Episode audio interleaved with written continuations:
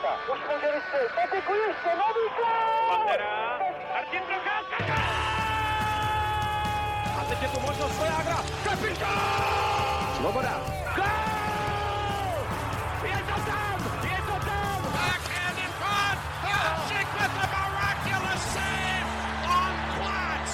Do you believe Dominic Hasek does it again? Dobrý den. Základní část NHL dospěla do poloviny a my tak můžeme na začátku nového kalendářního roku bilancovat dosavadní vývoj sezony v zámoří. Dnešními hosty Hockey Focus podcastu jsou obvyklí experti na Národní hokejovou ligu. Matěj Hejda. Ahoj Matěj.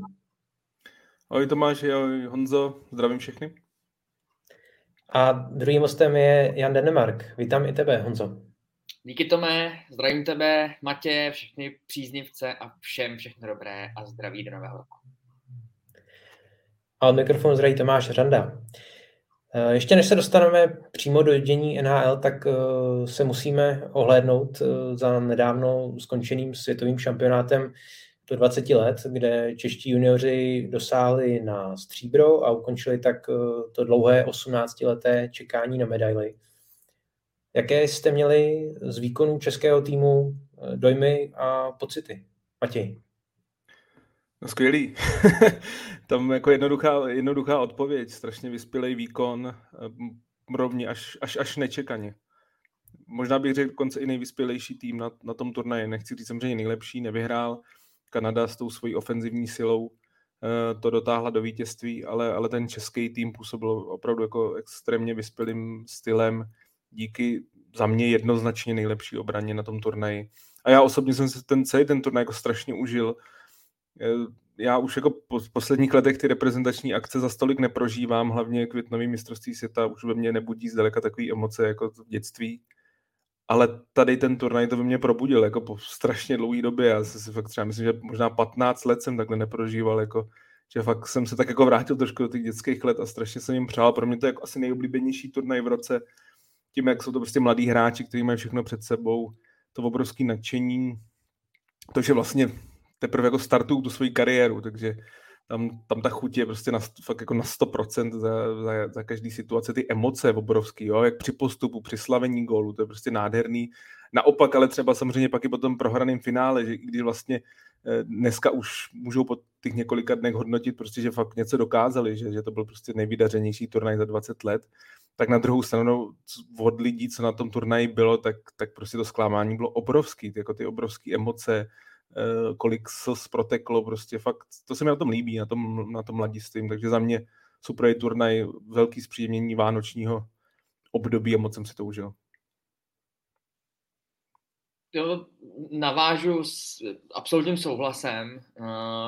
Nejenom teda tomu rozboru asi jednotlivých třeba hráčů nebo výkonů, že od toho týmu přímo na, v těch vyřazovacích bojích se asi dostaneme ještě v rychlosti, ale chci jsem právě taky zmínit, že uh, nejenom teda u mě, ale i u mých sousedů uh, to probudilo velký vášně, uh, především potom v nočních hodinách, že dlouho, dlouho, dlouho jsem nezažil, že by tím i v okolí takhle žilo, že se to podle mě nedalo srovnat právě ani s dospělým šampionátem, kde už to je takový, uh, takový vyčpělý, trochu každý rok se čeká, teďka ta naděje je taková menší, starší generace, že odchází, ta nová moc nepřicházela a teďka se to právě změnilo u mladých hráčů, na kterých se mnoha posledních letech, když to řeknu hodně jako v úvozovkách, kydal hnůj za, za prostě nepovedený výkony a, a brzký vypadnutí. Takhle bylo polití jako mm, neuvěřitelně hokejovou živou vodou, zvlášť kvůli tomu, že ty, ty výkony, že to nebylo absolutně žádná náhoda, že by se prolezlo čtvrtfinále díky uh, fenomenálnímu výkonu Golmana, byť samozřejmě jako Suchánek chytal absolutně fenomenálně, ale jako nebyl to ten jediný důvod, proč třeba mm, na nájezdy někoho udolali 2-1. Naopak, jakože oni se zatím fakt reálně šli ty borci a uh, strašně, strašně, strašně to bavilo. A bylo to hrozně milý takový připomenutí toho, že i ten um, národní nebo reprezentační hokej může ještě takovýhle emoce vyvolávat. Že, že nejenom v mém případě teda nejenom playoff NHL, ale i, i takováhle, takováhle, mm, takovýhle turnaj dovede ještě vzbudit um, takovouhle vášeň a, a nadšení. Matěj to už naznačil, česká reprezentace se mohla opřít hlavně o tu perfektní obranu a tam hlavně vyčnívali tři hráči, David Jiříček, Stanislav Svozil a David Špaček. Jiříček už okusil NHL, jak to podle vás vypadá s těmi dalšími, anebo jestli se samotným Jiříčkem se týče prosazení v NHL? Matěj. David Jiříček tu cestu má jako do NHL tím postavením na draftu a tím, jaký je to velký talent, samozřejmě snaží než ty ostatní dva. To bez sporu, jak si říkal, už zaprvé si okusil tu soutěž, navíc teď dominuje v AHL, jako ty jeho čísla jsou na teď už teda 19 letého kluka neuvěřitelný. Takže tam si dovolím říct, že by mě vůbec nepřekvapilo, kdyby v závěru té sezóny Kolumbusu, který je odepsaný a v podstatě nemá o co hrát, takže by si se do NHL vrátil a myslím si, že je téměř jistý, že v příští sezóně už bude hrát NHL. Jo, samozřejmě ne, člověk nemůže předpovídat zdravotní stav, kdyby mu třeba nevyšel kemp, jo, jsou to jako faktory, který neví, ale kdybych si teď měl vsadit, tak si myslím, že příští eh, rok bude pravidelným členem té sestavy, protože Columbus navíc má jako problémy v obraně, má tam samozřejmě zajímavý hráče do budoucna, ale momentálně ta obrana je jako velká slabina toho týmu, nebo je jednou ze slabin, takže David Jiříček bude jeden z velmi důležitých stavebních kamenů celé budoucnosti toho týmu. U Standy Souzil ten je starší, ale pořád si myslím, že ta jeho cesta je delší, i když je pravda, že mě ohromně, vlastně to mě asi na tom turnaji překvapilo nejvíc, protože mu se nepovedl ten let, letní turnaj, nebo za mě, za mě byl pro mě zklamáním v létě, ne, pro mě neodehrál dobrý turnaj a tady hrál velmi dobře. Hlavně v těch prvních zápasech, v té základní, eh, základní skupině hrál, hrál úplně skvělý hokej a hrozně překvapil, jak vyrost eh, s C, asi mu to pomohlo a, a hrál skvěle. No a ten do třetice, David Špaček, ten je můj asi nejoblíbenější z těch tří. Eh, mně se tenhle, tenhle hráč ohromně líbí. Samozřejmě, loni draftovaný, myslím, že kolikrát čtvrtý kolo do Minnesota, to znamená, že ta cesta jeho, ještě u těch beků je to vždycky delší než u těch útočníků, nebude lehká, ale pokud se do té NHL dostane, a já věřím, že jednou jo, tak jsem přesvědčený, že to je hráč, který může hrát 10-15 let úplně s, s klidem. Nemyslím si, že to bude nějaká velká hvězda, to ne, ale myslím si, že to bude fakt takový ten stabilní back, protože co je jeho jako největší devízou, že mně přijde, že on nemá slabý stránky, že on je jako ohromně všestranný back. On jako není v ničem nějaký úplně elitní, ale je ve všem dobrý. Je jako ve, výborný v defenzivní hře, je velmi dobrý bruslář, má přehled, hlavu nahoře. Mně se, jako, on z nich tří mě se vlastně líbí nejvíc. Neříkám, že bude nejlepší, to si nemyslím. Ale takovou tou všestraností toho beka si myslím, že, že jako jednou se do NHL dostane a pak, když se tam dostane, tak si myslím, že tam bude dlouhodobě držet. To bude jako oblíbenec těch trenérů, prostě budou vědět, že to je back, na který se můžou jako kdykoliv spolehnout, že, že to je prostě takový ten nechci říct jako shutdown defense, defenseman, ale takový ten obránce, který prostě fakt může hrát kolem těch 20 minut, pravidelně nedělat chyby, podporovat ofenzívu. Takže za mě z této trojice asi jako i nejoblíbenější, ale samozřejmě ta jeho cesta bude delší, protože ten vliv, jak jste draftovaný v kolikátým kole, má to. I když možná je tam jedna věc, vlastně tím, že je Minnesota, to by mohlo hrát trochu do karet, protože vidíme prostě o té situaci pod platovým stropem v dalších letech Minnesota, takže oni budou muset dávat prostor mladým hráčům, budou muset, oni nemají jinou možnost. Takže třeba, a teď se mluví samozřejmě o tradu uh, Meta Dumby, může se tam uvolnit místo, může ta šance třeba přijít dřív, ale pokud přijde, já věřím, že to bude dlouholetý hráč NHL. Mě připomíná trochu otce teda, když si popsal ty, uh, ten popis, že já jsem souhlasím, že on mm. jakoby, když se na ně člověk dívá, tak by velmi těžko šlo vybírat nějaký, nějaká vlastnost herní, která by se řekla, tak tam ten, ten tady jako tápe, to tak vůbec není a naopak je velmi těžký říct, že je nějaká vlastnost, která je nesmírně jako nad těma ostatníma. Což mi přišlo podobný, že měl i, i Dašpaček, že jo, když hrál prostě v nej, nejlepších letech, že to byl prostě přesně ten typ obránce, který se měl postavit jako ať už do jako defense backa, nebo byl schopný hrát i přesilovku. No to nastavení trochu podobně. A ten mě, jak jsi říkal, že Standa tě překvapil nejvíc, tak mě překvapil právě Špaček teda. Uh, že, že kolikrát mi přišlo, že uh, Svozila jako ne, zastínil, to není to správné slovo, ale prostě hrál líp než on. A, a fakt jsem nečekal, že roste takovýhle typ obránce z něj.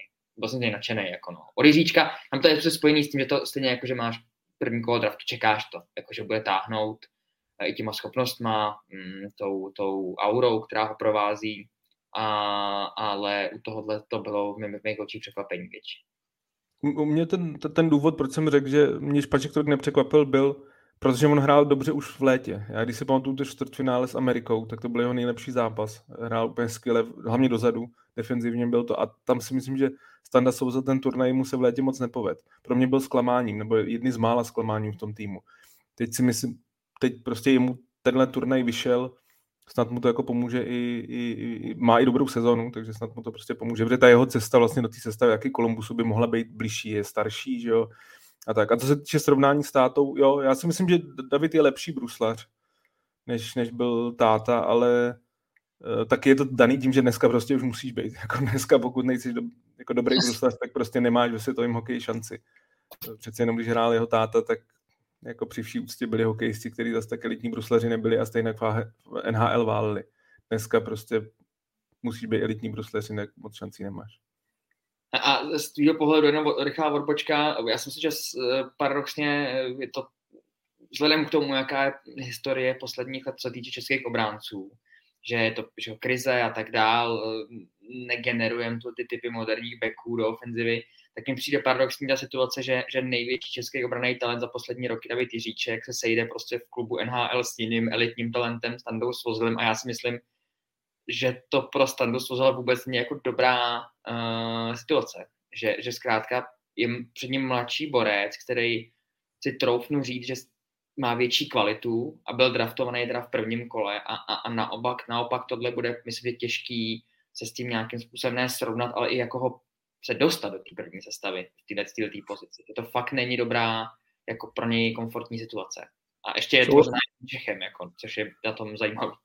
Souhlasím a já jsem říkal, že Columbus jako nemá kvalitní obranu, ale těch mladých beků tam je hodně. Jakože hmm.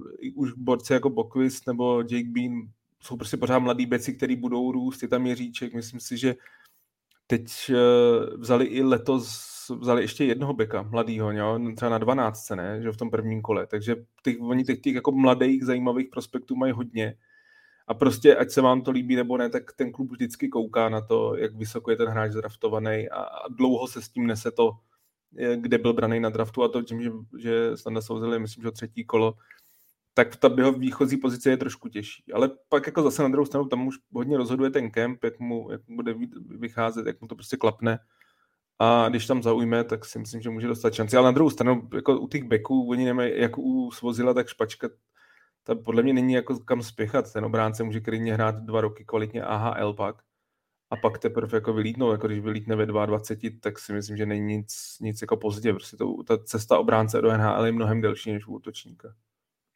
Co se týče mm, Davida Špačka, tam možná, že se jednalo konce o páté kolo, protože on je e, na draftu číslo 153 takže tam no, možná, že až, až, až pátý kolo. Každopádně, co se týče útočníků, tak eh, největší pozornost logicky na sebe strhával Jiří Kulich, který byl nejlepším střelcem týmu. Jak eh, předpovídáte jeho šance v Buffalo, protože Buffalo hodně omladilo v posledních letech a zdá se, že by tam ta cesta do NHL mohla být přece jenom snažší, než se možná ještě třeba před rokem, před dvěma zdálo. Já mu teda, jestli, jestli můžu začít v tom případě, protože jsem měl možnost jako poznat blíž při, při rozhovorech, tak si myslím, že už jsem, už jsem to zmiňoval uh, několikrát, že kromě toho hokejového um, umu, který i roste v posledních letech v návaznosti na to, jak on pracuje, tak on to má neuvěřitelným způsobem na svůj věk srovnaný v hlavě. Já vím, že to u několika hráčů, mnoha hráčů jako často takhle říká, ale u něj jsem měl osobně možnost poznat, jak nad tím přemýšlí. Není, není jako úplně takový ten typ člověka, který by si potrpěl na velký prohlášení, byl nějaký, mm, vyžíval se vyloženě, jako myslím, že v mediální pozornosti, což si myslím, že v dnešní době paradoxně je výhoda, zvlášť pro mladý hráče, protože prostě on je opravdu soustředí na tvrdou práci v hokejovém prostředí. A já si myslím, že nese a ještě ponese ovoce. A já si myslím, že se v průběhu příštího ročníku stane uh, hráčem třetí liny. Uh, to bude, myslím, že i jeho pozice do budoucna, že to bude takové pendlovat mezi třeba druhou a třetí formací v rámci třeba následujících těch prvních let. A věřím, že v příštím ročníku by se tam mohl prokousat. Je samozřejmě otázka, že Buffalo je teďka v situaci, kdy ten, kdy ten, ten kanon těch mladých hráčů mají napěchovaný opravdu solidně. I, I, jak se teďka zvedají a hrajou tam hráči, kterým se určitě dostaneme v průběhu tohle podcastu a mají fazonu a formu jak hrom, tak uh, tak si myslím, že u něj je ta šance z hlediska těch forwardů prosadit se do NHL opravdu vysoká. Něco na něm jako nejvíc zaujalo je to, že je mu je 18 a mně přijde, že jako neuvěřitelně komplexní hráč už v 18 letech, což většinou nebejvá. Prostě v 18 ty útočníci mají třeba, nevím, jsou skvělí bruslaři, dobrou střelu, ale prostě jsou absolutně neschopní do defenzívy, nebo, nebo jsou jako pracanti, ale mají prostě špatnou střelu, na který muset. A on je, mně přijde, že jako on ve svém věku nemá v podstatě moc jako slabinu a je to o tom jako pracovat, aby se zlepšoval ve všech těch aspektech, ale nemá nic moc jako špatného. Jako strašně všestranný hráč na svůj věk. Takže a i to, jak hraje v AHL, to taky, že v 18 prostě není, není úplně standardní, aby hráč prostě hrál kvalitně AHL soutěž, jako to je prostě profesionální hokej, který jako při vší úctě k české extralize někde úplně jinde. A jako ne, to fakt není jako sranda, takže jako klobouk dolů před ním, jak hraje tam, jak bude hrát na tom turnaji, kdy patří prostě suverénně nejnebezpečnější český útočník. Co se týče těch jeho šancí, tam, jak si vlastně mluvil o tom Standovi Svozilovi, on tak jako není, ta jeho situace není úplně jednoduchá, protože Buffalo fakt těch prospektů má jako strašně moc. Už jenom ještě před nedávnem, když jsem koukal v posledních zápasech, ne, ale ještě před nedávnem hrála, že třeba druhá lajna Buffalo, to byly prostě JJ Peterka, že, což je taky kluk v 21 letech, Dylan Cousins, který už má dneska bod na zápas, taky mladý hráč. Jo, je tam, je tam Peyton Krebs, který ho draft, že vyměnili s, eh, za Aikla, taky mladý talent. Jo, mají tam, oni že draftovali ještě před kulichem eh, toho Matthewa Savoje a, a Ostlunda Švéda, který byl taky na mistrovství. Takže jako ta konkurence tam je velká. A je tam Lukáš Rousek, jako další mladý, pořád mladý ještě český útočník, který hraje dobře v AHL.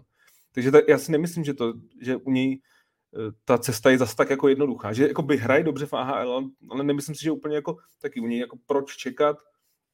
Buffalo prostě, mně se strašně líbí Buffalo letos, jak hraje. Vždycky, co tady posledních jako eh, v dílech chválím. A myslím si, že jako má čas, že to bude taky prostě hráč, který letos určitě podle mě dohraje v AHL. Já jsem někde pak hned po tom turnaji zaznamenal otázku, tak co bude Jirka Kulik zítra v sestavě Buffalo. Říkal, jako, kam, jako, proč, spěchat, jako, proč spěchat, jako, to nedává vůbec smysl. Samozřejmě, že nebude. Myslím si, že asi nebude ani jako na konci té sezóny. Navíc Buffalo jako může klidně bojovat o playoff. A třeba v průběhu příští sezóny prostě tam, na, tam nakoukne, a, ale, to, ale souhlasím, souhlasím s Denim v tom, že jako je to velmi, velmi inteligentní mladý muž a že, že jako jeho šance a to právě jak jako vyloženě komplexní hokejista, což si myslím, že prostě ty týmy cení jako ohromně, že to bude přesně takový ten křídlo, možná třeba i center mezi druhou, třetí lineou. Pracan, může to být dobrý hráč na oslabení v budoucnu. Fakt moc se mi líbí a, a, a ten turnaj mu zase jenom pomohl. Jo? Hned byly jaký ty spekulace, jak to, že se mohl propadnout prostě až na konec prvního kola, což si myslím, že bylo překvapení na tom draftu že to měl být hráč, který měl být třeba na pomezí desítky, patnáctky a ten turnaj mu hodně pomohl. Vyšel mu skvěle, klobouk dolů předtím, jak hrál. Na tom se asi shodneme, že eh, Jiří Kulich eh, určitě měl jít v tom prvním kole dřív a teď eh, Buffalo, Buffalo spadl do klína. Podobného názoru je i Tadeáš Dostalík. Další z útočníků, který bych řekl možná mile překvapil, nebo aspoň teda pro mě, to byl Matyáš Šapovaliv, ten mě hodně překvapil svojí vyspělou hrou, taky vlastně eh, jeden z těch mladších ročníků. Co Eduard Šalé? Myslíte si, že si řekněme eh, pohoršil nebo polepšil, případně zůstala ta jeho pozice před eh, nadcházejícím draftem stejná? Připomenu jenom, že třeba Greg Button, expert, analytik TSN, ho má na svém draft listu na čtvrté pozici. Tak jak to vidíte vy? Já jsem, já jsem říkal, že Craig Button je podle mě permanentkář komety Brno, protože ještě před měsícem ho měl dokonce na druhé pozici. Což já se přiznám, že já jsem velký fan Edy Šalého, že mě se jako moc jeho hokej líbí. Takže možná ho vidím i výš, než, než je takový, jako, protože na těch jiných žebříčkách se pohybuje kolem třeba desátého místa. Co se týče toho turnaje, já jsem jako hodně čet, že byl jako zklamání, já si to úplně nemyslím. Jako jemu nevyšla ta, ta základní, nebo ta základní skupina, jo, byl i v tom jednom zápase si že objevil jako 13. útočník. Ale paradoxně ten svůj nejlepší hokej hrál v, těch, eh, hrál v semifinále ve finále. Myslím si, že když si pustíte posledních 10 minut kdy, eh, s Kanadou, kdy že jsme vyrovnali na 2-2, tak v těch momentech on byl možná nejnebezpečnější útočník celého týmu. Hrál velmi dobře. Takže za mě, na, na něm je vidět, na rozdíl od Jirky Kulicha, za prvé je mladší a za druhý on je ještě takový jako dítě, prostě Jirka Kulich jako je jako, to, takový docela jako, dos, fakt jako dospělej, dospělej mladý muž, jako takový osvalený, prostě toto proti němu jako Eda Šale je fakt tak jako působí dětsky a tak, ale je hrozně na něm vidět, že má fakt tu techniku, ten skill tam má, že má obrovský přehled na ledě a musíme brát, že pořád mu jako 17 let, samozřejmě budeme tady mluvit o jiným 17 letým klukovi, který naprosto dominoval to mistrovství a to mistrovství se může jmenovat podle něj, protože to byl prostě naprosto historický výkon. Ale to je, to není normální. Jako není normální, aby 17 letý kluk eh, dominoval turnaj, kdy jsou 19 letý. A to si myslím, že pro Edu Šalého, on je prostě ještě takový jako junior. A proto si myslím, že třeba i teď v kometě, která má svých problémů dost, jako to bychom se mohli bavit klidně na půl hodiny, tak, eh, tak prostě třeba ten dospělý hokej ještě ne, nechci říct, že není jako brzo, ale myslím si, že on je prostě ještě takový junior, že možná kdyby hrál třeba v kanadské juniorce, tak by, tak by výrazně víc dominoval, protože já jsem ho loni viděl, to jsem tady říkal několikrát na těch osmnáctkách a tam byl skvělý. Tam byl naprosto skvělý prostě a to tady je vidět, že byli přece jenom starší hráči a díl mu to trvalo ta klimatizace, ale já bych rozhodně, rozhodně uh, jako neházel tady flintu do žita, že jako možná se třeba může propadnout z nějaký sedmičky na desítku, ale pořád si myslím, že je to rozhodně největší český talent tohohle draftu velmi zajímavý útočník, který si myslím, že může, nebo má před sebou velkou budoucnost. A se jenom zopakuju, že, že to, jestli se propadne ze sedmičky na desítku, tak je to úplně, ale úplně šumák. Jakože když jsem byl mladší, když byl třeba nějakých 18, tak jsem to hrozně jako prožíval, že ty naši přece musí být co největší, když byl prostě šestý, jsem říkal, proč nebyl jako pátý, a tyhle nesmysly. A potom, když člověk trošku pronikne do toho zákulisí, jak ty, jak ty kluby s nimi hráčema uvažují, tak je to úplně jedno. A, a já si přece, je dobře, že tady bylo změní tomu borcovi prostě 17 let. A, a zaznamenal podle mě 7 kanadských bodů, což už jako kdyby jsme to dali jenom tohle optiku, tak je to poměrně jako velmi kvalitní výkon. A já si myslím, že si nepohoršil, ani si jako výrazně nevylepšil tu svoji jako pozici, je furt jako top prospekt celého draftu a tečka. A, a přesně tak tady bylo jako zmíněný. U těch borců je ještě jedna věc, že, že umění, který má on, s tím se prostě fakt narodí, nebo ho vypiplá v tomhle věku jako malý počet uh, uh, hráčů nebo kluků a tak dále. Ale to, že fyzicky dospět, tak to se vám jako dřív nebo později nevyhne prostě. Jako málo kdo je, že jo, Petr Pan, který to zasekne někde a pokud by se nevyvíjel, tady to prostě normálně za několik let ten člověk se stane jako dospělým chlapem, který bude soupeřit uh, na nejlepší scéně. Já si myslím, že se to dočkáme uh, spíš dřív než později. Že, že Eda Šalé prostě bude uh, jako stabilní kámen nějakého týmu NHL. Protože já si myslím, že to je ta nová generace, nebyť ne samozřejmě na takovémhle levelu, ale, ale těch hráčů, který připadají jako podobného ražení, podobného DNA, že, že fenomen, absolutně fenomenální skill, útlejší, samozřejmě rychlejší, Uh, není to, to, nejsou to žádný balibuci, že to řeknu takové první slovo, který mě napadlo. Uh, tak um, a on do ty, ty jako škatulky zapadá a dřív nebo později se prostě osvalí a, a, a bude, bude špička. Minimálně svého ročníku, ale myslím si, že potom i, i, i NHL. No a nesmíme zapomenout uh, zmínit brankáře, protože Tomáš Suchánek uh, chytal perfektně, Josef NHL 46, který následuje, jeho předodává Gaškovi a jeho výkonu v Naganu. Zpětně je trošku překvapující, že eh, byl vlastně dvakrát opomenut na draftu. Jaká myslíte, že bude jeho budoucnost eh, v zámoří? Už, už ožhavějí všichni teďka. Podle, podle zpráv už ty, už ty eh, kontakty těch klubů jsou, uh, že se stojí fronta. No že, že prostě takovýhle výkon na, na největším jevišti pro ten ročník, když prostě předvedete, tak by byla, bylo velmi zvláštní, kdyby zájem NHL jako minul. A, a je, do jisté míry to o té brankářský, mm, brankářském výběru v, tom, v těch mladých ročnících vypovídá. Že prostě není náhodou, že mladí brankáři nejsou v nejvyšších kolech draftovaný, protože prostě ty scouti vědí proč a uh, když se tak stalo v minulosti, jak to byl jako velmi často obrovský provar, že Di Pietro by asi, asi mohl vyprávět. Nicméně um, v tomto případě si myslím, že se stala jako kypka no, na straně několika klubů NHL, že, že tohle ten mladík neprošel draftem. Ale nicméně zase je tady jako další věc, že pokud přijdete potom takovýhle výkon, tak to zas tak nevadí. Oni si vás jako všimnou. No. Tam se dá mluvit o obou těch brankářích, co byli ve finále, protože obou jen 19, oba dva nejsou draftovaný, prošli vlastně dvouma draftama nedraftovaný. A myslím si, že oba to teď čeká v tom, v tom, v tom budoucím, že, že prostě projdou draftem, budou draftovaný. A takhle zase tam s tou vlastně s Denim, jako těch golmanů, skautovat golmany je nejtěžší. To je mnohem těžší, než skautovat eh, útočníky a obránce. A, a tak prostě oni to vidíte i v NHL, že jo, jako podívejme se, po některých brankářích můžeme jim mluvit, že, že to, jako loni měli skvělé sezóny, ale to patří k třeba nejhorším a naopak vylítli jiný.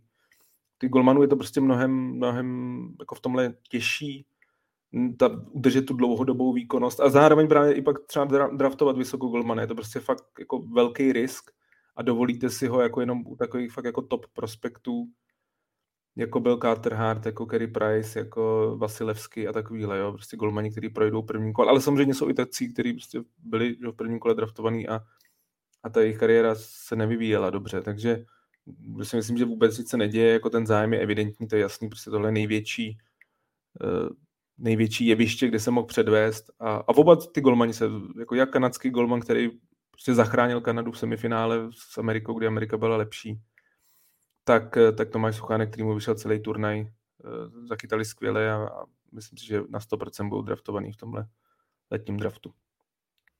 Matěj nazačoval největší hvězdu turnaje. Conor Bedard eh, si podmanil ten turnaj, přepsal několik kanadských rekordů, ať už v počtu získaných bodů dohromady za celou kariéru juniorskou, ať už v počtu branek.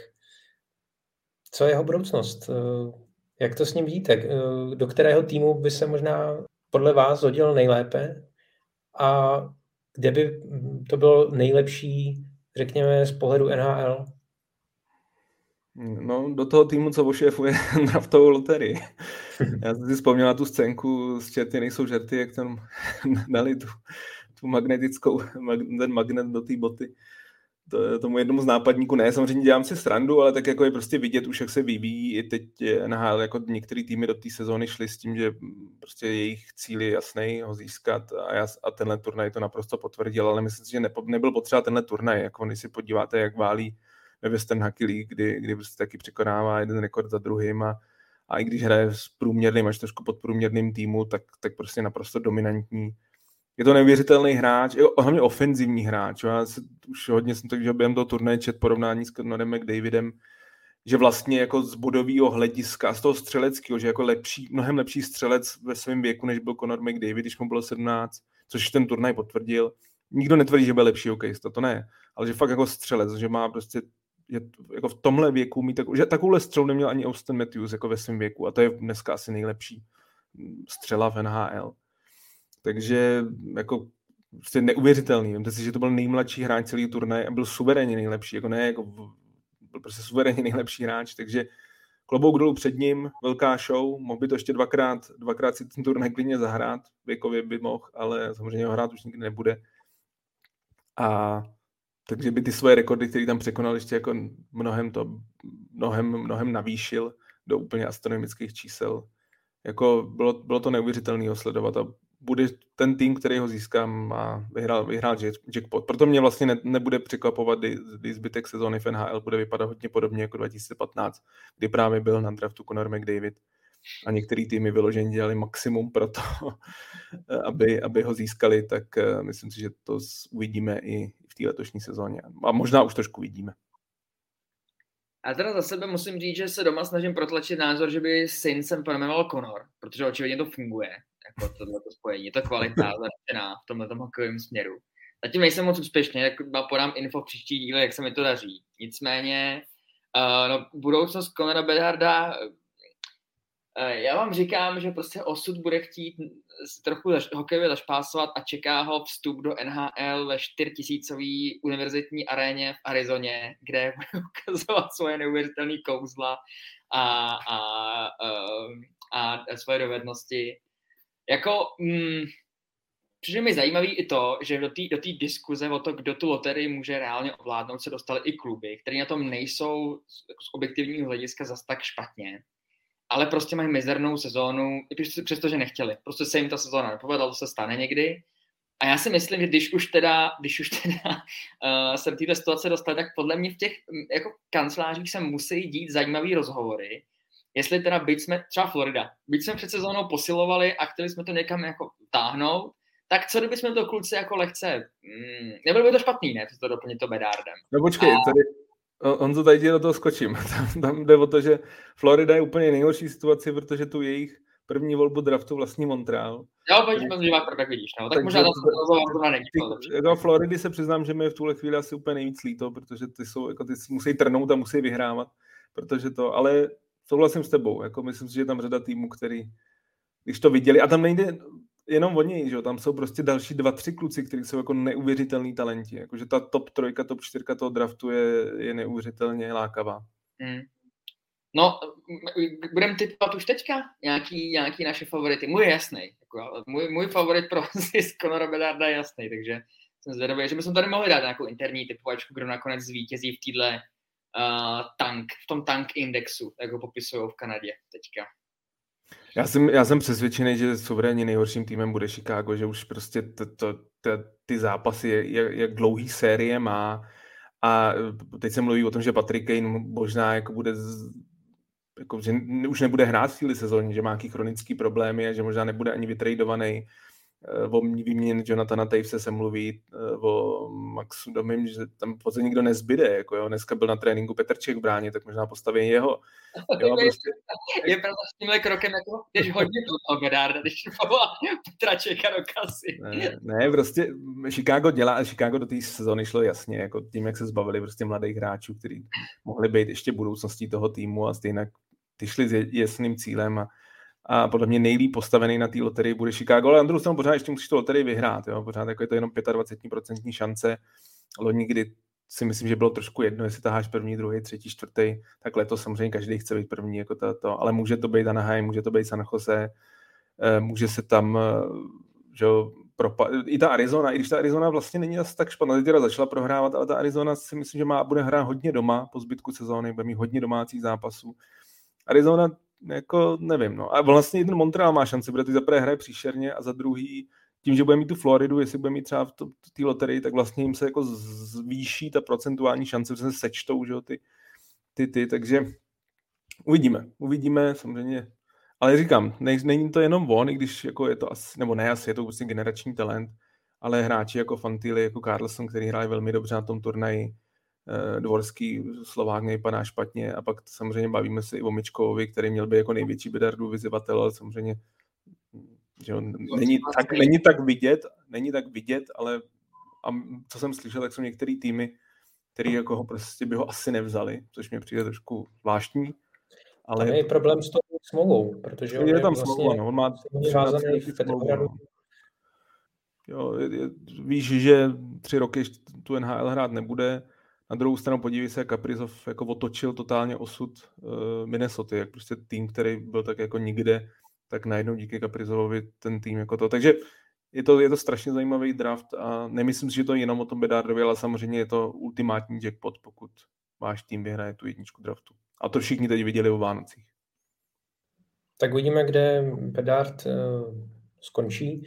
Určitě svoji pozornost uh, poutal také Shane Wright. Um, Nevím, jaký jste měli z jeho hry dojem vy, ale eh, nechci mu úplně křidět, ale mě zas tak nepřesvědčil. Nepřišlo mi, že by to byl jako jeho pověrný turnaj. Měl tam pár momentů, samozřejmě ta, ta backendová eh, branka eh, proti českému týmu stála za to, ale nebýt přesilovek, kde dostával hodně prostoru, tak já bych si ho na ledě prakticky nevšiml. A ještě k tomu ta trochu svérázná a komplikovaná povaha. Je to taková uh no tak z nějakého důvodu asi na tom, na tom posledním draftu šel eh, v pořadí, v jakém šel. Já musím říct, že, že z hlediska toho posledního popisu těch hráčů, že uh, v tomhle období třeba uh, rok před tím minulým draftem se furt spekulovalo, že, že to je vlastně jako do jisté míry daný, to pořadí, pak se to v posledních měsících výrazně změnilo a, a dával jsem hodně, nakonec tady bych asi nedal slovo jako hodně to by Matěj, Matěj, protože je pravda, že tyhle ty borci díky Slavkovskému a tím, že byl první Montreal, že, tak to nastudovával a vlastně se potvrdili všechny slova, které se o Wrightovi od té doby říkal, že byť ten borec asi jako dostal do vínku hokejového talentu hodně, tak ta jako vnější okolnosti a ten, ten, ten mm, absence toho hokeje si jako vyžádali svoji daň natolik, že se teďka začíná projevovat v tom porovnání s těmi vrstevníkama víc a víc, protože přesně jak si řekl Tome, jako byly tam duely nebo momenty, kdy jako vlastně, když až potom jsem se dozvěděl, že on ještě byl kapitán, nebo dozvěděl, že vlastně si uvědomí, že on, že on byl kapitán, tak uh, byly jediný momenty, kdy jako jsem nějak vyšel v povědomí, ale je pravda, že, že byly jiný borci, který ho zastínili, výrazně teda v kanadském výběru. Jednoznačně, pro mě to se přiznám, že ani nebylo moc překvapení, protože on prostě, já jsem ho loni sledoval hodně v tom juniorském playoff a vlastně, když to měla být jako predikovaná jednička draftu, tak ani mezi těma juniorem a v juniorské lize mě nějak jako nezaujal, že nevyčníval. A on, ten jeho hokej na tom není moc založený, on není, není jako, jako skvělý bruslař, spíš jako průměrný. A, a vlastně by se na lidi za stolik nevšimnete, není to takový ten, ten hráč, který vás jako zvedne ze sedačky a nikdy takový nebude. On prostě je spíš jako poctivý, jo, prostě útočník. Já si myslím, že prostě jeho takový strop je fakt jako druhý center týmu, což si ne, nemyslím, že je špatný, ale asi to není úplně jako hodný ty jedničky, nebo od jedničky máte vyšší očekávání. Myslím, že to bude kvalitní hráč, ale nikdy si nemyslím, že to bude elitní hráč, což jako vlastně potvrdil trošku i ten turnaj, protože jak se tady bavíme o Šalém, o Bedardovi a o dalších, tak on přece jenom o ten rok starší, je, on je jako, je docela dost vyspělej, že on už právě nebude moc zesilovat, on je tak jako chlap prostě, že už jako působí dost chlapsky. A to je, tam, on to má trošku těžký v tom, že fakt v těch 15 letech on byl jako neuvěřitelně dominantní hráč v 15 letech a prostě se to s ním jako táhlo.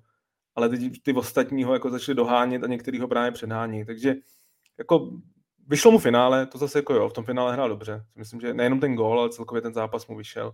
Po Kanadě byl to hodně chválen, že jako, jako správný kapitán po, povýšil tu hru v těch nejdůležitějších momentech. Ale jako rozhodně to nebyl jeho turnaj a myslím si, že má jako taky ještě před sebou docela dlouhou cestu. Je vidět zpětně, že ten, že ten loňský draft jako byl kvalitní, ale nebyl tam jako taky ty naprostý difference makery jako od začátku.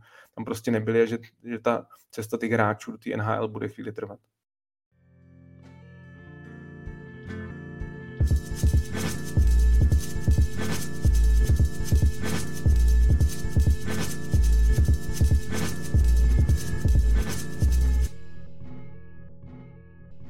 Pojďme se tedy teď už naplno vrhnout eh, do víru v NHL, ale než se eh, podíváme na vývoj v jednotlivých divizích, tak eh, bychom si mohli v rámci bilancování podívat na výkony jednotlivců a hráčům pomyslně udělit hlavní trofeje za první polovinu základní části NHL, případně si zatypovat, kdo by mohl danou trofej na konci sezóny získat.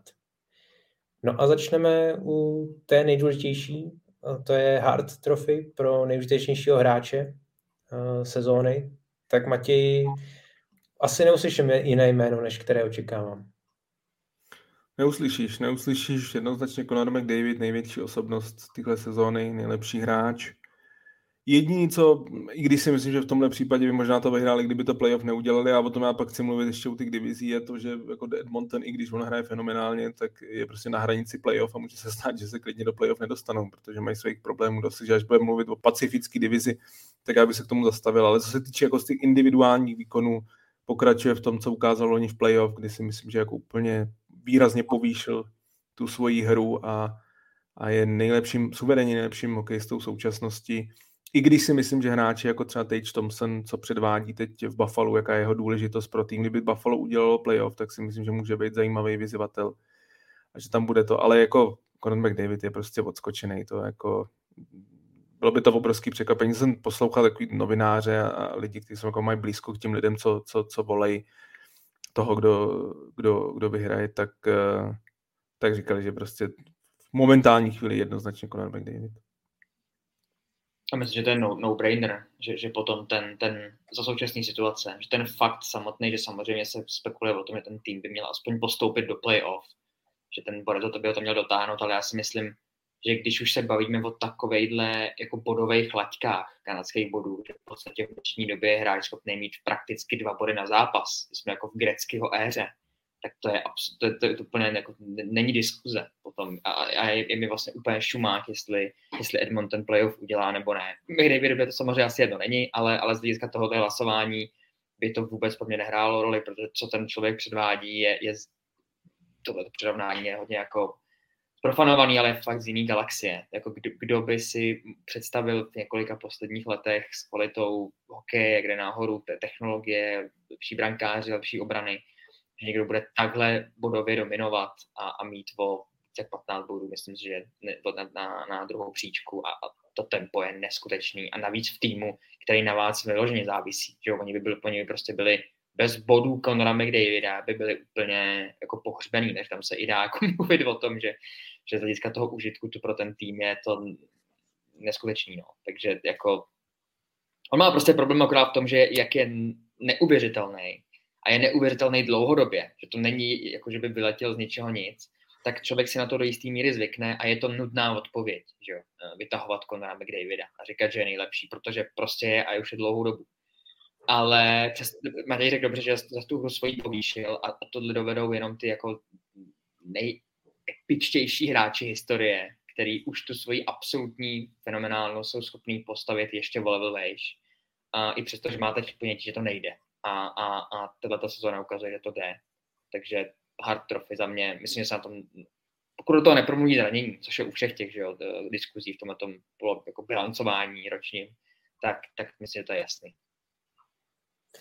A existuje podle vás varianta, že by třeba do tady toho uh, konečného umístění mohl promluvit David Pastrňák uh, v případě, že by vyhrál korunu krále střelců a řekněme, že Boston vyhraje zároveň i základní část a prezident Trophy? Ne.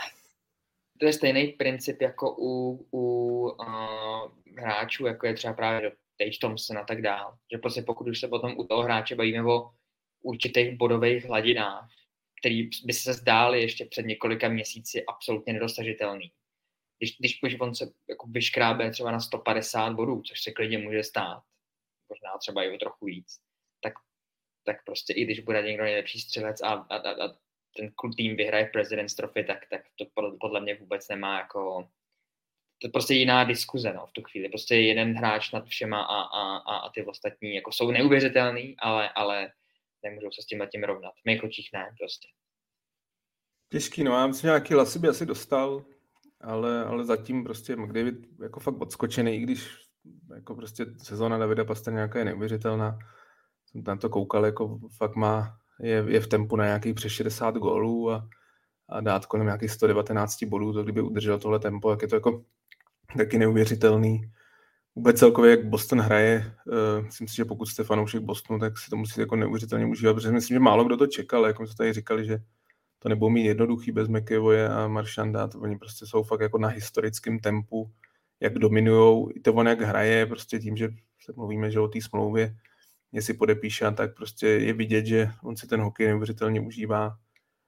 A víc a víc jako ten status superhvězdy eh, jako se zařazuje fakt do té jako nejužší špičky, takže to, ale prostě Conor McDavid je fakt jako neuvěřitelně odskočený, on má jenom smůlu, že, že bohužel ten jeho tým je tak příšerný v některých částech, o kterých možná budeme mluvit, že, že se tady bavíme o týmu, že sotva bojuje o, o to, aby se dostal do playoff ještě v západní konferenci, která je horší východní.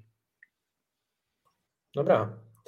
Ted Lindsay Award asi můžeme přeskočit, protože v hlasování hráčů se dá asi očekávat, že uh, McDavid uh, zvítězí. Další nuda. Co Artros Trophy, Honzo? Uh, myslíš si, že uh, McDavid uh, udrží ten náskok, respektive zanechá za sebou jak Lana Dreisaitla, tak, uh, tak třeba Davida Pastrňáka a další hráče? S tím jo. náskokem? Jo, jo, určitě, taky. Jako, já, budu nudný, no. Budu nudný šedivák, který bude vytávat jedno a to samé jméno, ale co se týče artrostky, tak, tak tam je to stejný. Souhlas co Morris Rocket Richard Trophy pro nejlepšího střelce. Tady si myslím, že je to hodně otevřené, jak eh, tedy teď v polovině sezóny, tak eh, s tím přibývajícím časem. Eh, kdo je váš favorit, Matěj? No, za mě asi to bude jeden z trojice. Mm, Tage, Thompson, eh, David Pastrňák nebo, nebo Conor McDavid. Eh, protože David Pastrňák je prostě střelec.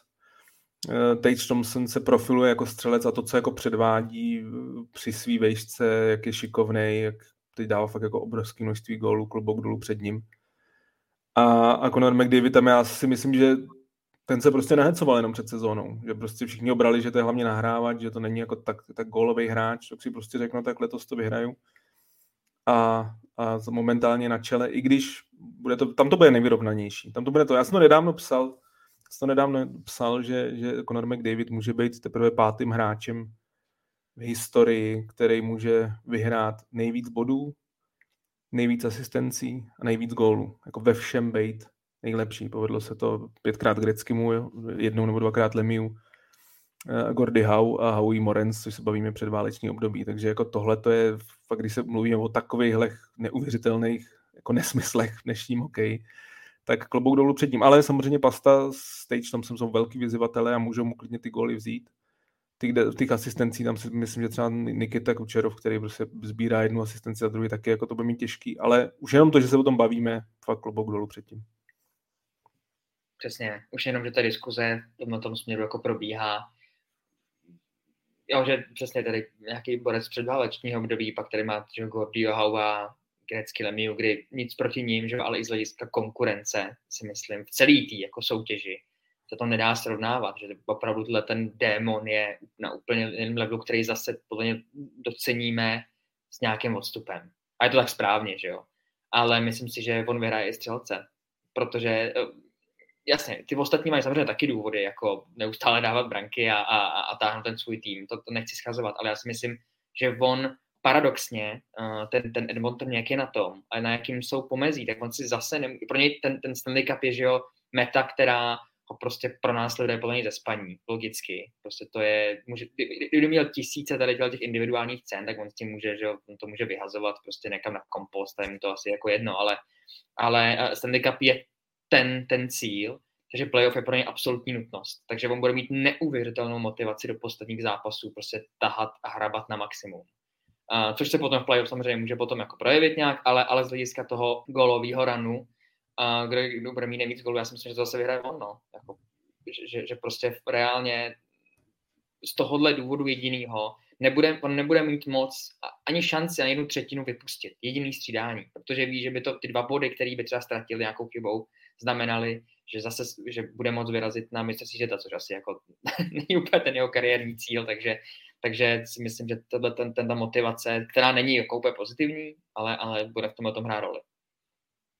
Já si osobně typnu Davida Pastrňáka, protože on bude podle mě těžit z té pohody Bostonu, eh, na rozdíl třeba od eh, Tage Thompsona, který s Buffalem je tak jako těsně pod hranicí playoff a Eh, tam to bude spíš si myslím pak tomu už na sílu v té druhé polovině. Pastrňák může skutečně využívat té pohody v Bostonu s těmi českými hráči, s Davidem Kryčím a tak dále. Takže já si typnu Davida Pastrňáka. Další poměrně otevřenou soutěží bude eh, cena pro nejlepšího obránce. James Norris Trophy, kde je aktuálně několik, řekněme, favoritů v polovině sezóny někdo je ještě tak trošku v zákrytu, takže jak to tam vidíš, Honzo? Docela bych si přál, aby to vyhrál Erik Carlson, protože po, po letech, řekněme, absolutního odepisování, vzhledem k výši smlouvy, by to bylo docela dobrá story. Už teď je, eh, tím, jaký předvádí výkony, ale myslím si, že vyhraje Adam Fox. A z hlediska toho, že byť nemá takový počet bodů, tak pro hru uh, Rangers a ten přínos pro ten klub, co protože si myslím, že, že u těch předchozích um, trofejí, které jsme tady probírali, se dá víceméně ten, ten přínos hráčů nebo ten význam vodovodit do takových těch běžných čísel, který používá drtivá většina fanoušků. Góly, asistence, kanadský body, nějaký výsledek toho týmu nebo takhle. U těch obránců je to ta diskuze nikdy neskončí, když se koukat vyloženě jenom na body, že jo, nebo prostě to brát i z hlediska toho obraného spektra. Já si myslím, že body začaly v poslední době jako převažovat, a nevím, jestli to je dobře nebo špatně, ale myslím si, že u Adama Foxe, když se člověk podívá na trošku hloubkový čísla, tak jiný obránce nemá takový v tuto současné chvíli takový přínos pro mm, svůj vlastní tým a hru na ledě. A myslím si, že je pro mě teďka největším favoritem. Tady je problém, co já říkám už delší dobu, že si myslím, že by měly být dvě trofeje, že by měla být pro nejlepšího beka a pak pro nejlepšího ofenzivního obránce. A myslím, že by to velmi často byl jiný, jiný vítěz, že by to nebyl ten samý. Matěj Hejda trofej. Matěj Hejda trofej. ne, myslel jsem si, myslel jsem si, no, něco jako Bobby Orr prostě pro nějakého nejofenzivnějšího a nevím, Niklas Lindström prostě pro, pro nejlepšího beka. Jo, ale, ale s těma, s těma adeptama tady je to fakt jako hodně vyrovnaný. Jeden Fox určitě je jeden z velkých adeptů, Rasmus Dalin má skvělou sezónu, Kyle McCarr se nemůžete odepisovat a jeho důležitost pro ten tým je, je obrovská. U Erika Carlsona nejen, že vede že budování, ale u něj, a to mě ob- ohromně překvapilo, on je nejproduktivnější hráč ve hře 5 na 5 v celé NHL. To jsem jako... To, to, je, to, úplně u něj, to je úplně u něj nevýdaný. Ještě, ještě když beru, v jakém hraje týmu, jako to je další věc. Takže jako i klobouk dolů ohromně před jeho sezónou, jako může být momentálně třeba i jeden z největších favoritů. Trošku jsem si řekl, že, že, že u Dennyho zvítězí uh, i Winnipeg Jets a, a z, z, řekne Morrisseyho z Winnipegu, který má fenomenální sezónu. Takže jako ty kadeptů je tam je to vyrovnaný boj a bude rozhodně druhá půlka. Lindholm hrál skvěle, že v Bostonu, hlavně těch prvních jako třeba 20-25 zápasech, než byl McEvoy, takže ty kadeptů je tam několik a bude to vyrovnaný. Bude to vyrovnaný, myslím si, že vlastně nerozhoduje, koho bychom teď jmenovali, protože uh, je to vyrovnaný boj a musí vydržet po celou tu sezónu. Nic není rozhodlýho tady. Já jsem právě nejvíc zvědavý na Kila Makara, protože ten má, řekněme, trošku slabší sezónu.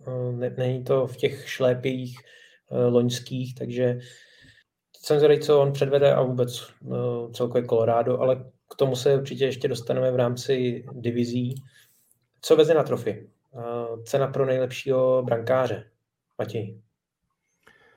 Na mě, no tak podle čísel by to byl Linus Omark, tam asi jako je, je to jednoznačný, že jako ve všech těch brankářských kategoriích on vládne, a i když je to k němu, proti němu trošku nefér, tak já bych asi šel jinou cestou, abych si spíš vybíral z dvojice Ilya Sorokin nebo Conor Halebak, jakože tyhle ty dva prostě jsou tou důležitostí pro ten tým, jsou podle mě někde jinde, jakože Boston je prostě tak skvělý tým, že je trošku automatický, že tam ty čísla budete mít výborný, ale prostě vyndejte Halebaka z Jets, nebo vyndejte Sorokina z Islanders, tak Islanders by byli úplně jako nahraný a Jets si myslím, že tolik ne, protože se jako výrazně zlepšili, letos hrajou jako skvěle defenzivně, takže Halebak tam nemusí předvádět úplně každý zápas fantasmagorický výkony, ale i tak prostě je to jako hlavní hvězda toho týmu a nejdůležitější hráč, takže já, já za sebe bych volil jednoho z těch dvou.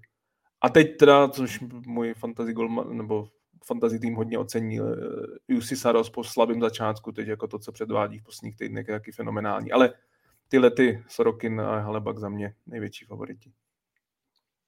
Já tam stejně úplně všechny jména, které Matěj vyjmenovali s tou první dvojicí, když samozřejmě uh, srdce velí uh, uh, Konora Helbika, Helbaka, ale myslím, že paradoxně trochu z té, nebo líbí se mi ten, ten, ta story posledních let Islanders, kde uh, bylo neustále, že ho nastavený, byly taky ty první v mých očích, které přišly prostě s klasickým rozdělováním brankářské zátěže, a pak tam zažil nějaký znovu zrození Semyon Varlamov, takže když tam objevil se s Iliou Sorokinem, tak jsem to tak měl nahozený, že a, to bude jednička, spíš dvojka Sorokina, to, co letos on zažívá za ročník, je jako crazy. No. Takže, takže určitě veze na trofej, ten člověk je absolutně největší adept v tu chvíli na tu, na tu trofej a jednička Winnipegu hnedka v závětří. A já doufám, že zase proklestí cestu k vítězství.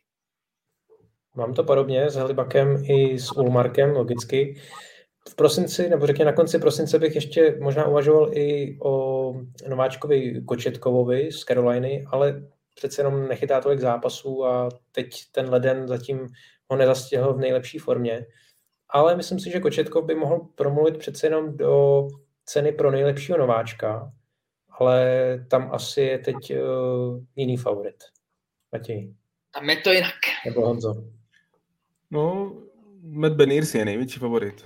Je to prostě, Seattle hraje skvěle, pro mě s Buffalem takový dvě velký, jako ne překvapení, ale velmi zábavný týmy na pohled. Dávají ohromné množství gólů a Matt Beniers prostě ve 20 letech je první centr toho týmu, takže klobouk dolů před ním, jak hraje a, a za mě jednoznačný favorit největší.